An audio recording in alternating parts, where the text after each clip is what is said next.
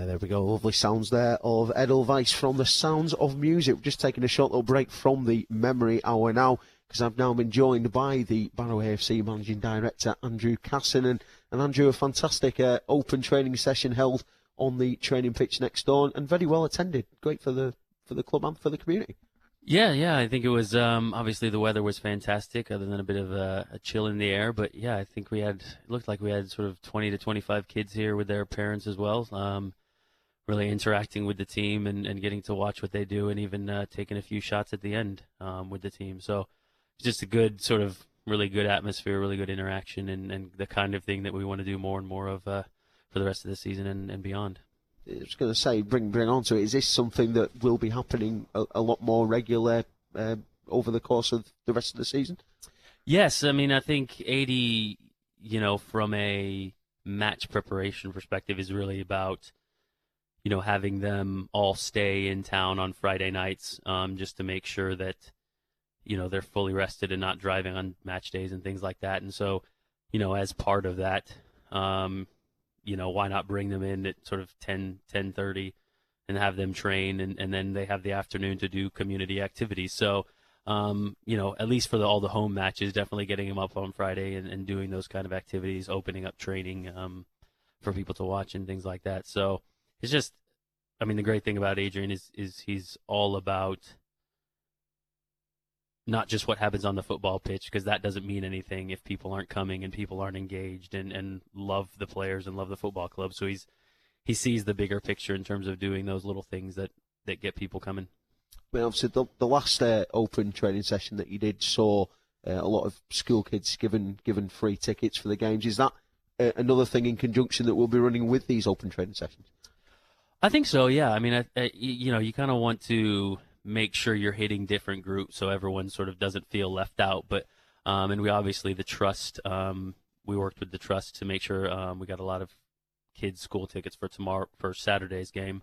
Um, but yeah, I mean that's that's that's what we want to do, right? We want to to get people who don't usually engage with the football club and don't usually come to matches. Um, we want them coming down and, and seeing how good it's become here and, and how much fun it can be. So, and part of that will be doing giveaways and, and things like that um, for people who, who may not be able to afford it, especially you know around holidays.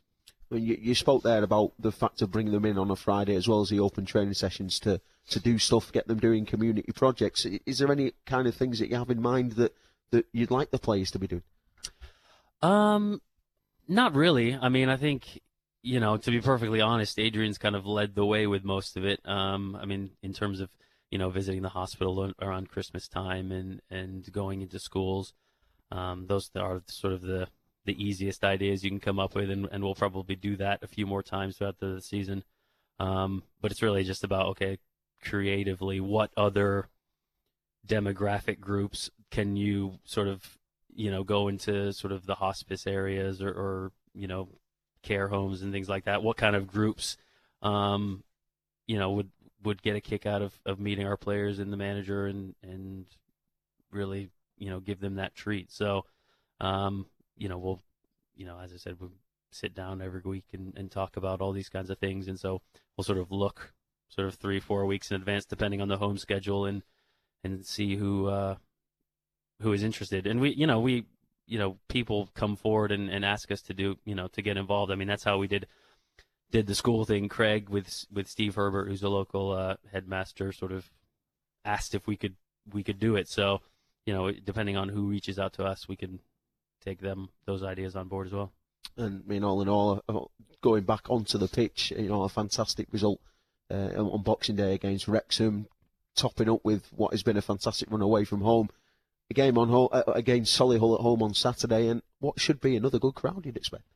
Yeah, I mean, I think so. I mean, uh, like I said, with the with the initiative that we did with the trust, and I think it was about somewhere between four and five hundred tickets um, that they bought and then and gave out in the schools. Um, you know, hopefully see sort of up at least you know 16, 1700 there um, on Saturday, sort of cheering the boys on and, and hopefully getting another good result. I think building off of a fantastic performance Saturday in Woking and then coming up and, and dealing with a tough Wrexham side and sort of showing how tough they've become to beat. Um, hopefully, we'll we'll we'll spur them on from here.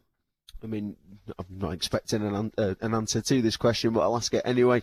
Uh, with going forward with with the club, are there any targets in place for where we want to be at the end of the season? Do you do you see a snip, slight sniff still of the playoffs? Um, we had a nice, well, you know, me and my dad and and Adi and um, you know, a couple other people had a, had a long conversation about that um yesterday in his office, and it's one of those things where you know you look at. It's funny if you look at our results and and where we are sort of form table wise the last well seven or eight games now that Adi's been in charge we've actually gone down the table um, just because sort of the the 20 have separated themselves from the bottom four um, but we're only 11 points out of the playoffs even where we are now so you don't want to say that it's not an achievable goal because I think it certainly is if if we do the right things in in the coming weeks with strengthening the squad and, and replacing any loan players that go back. Um, but at the same time, you want to not make sure that you set yourself a target that then you're having to chase. Um, because where we are in the season, we have dug ourselves a hole and and we are down where we are.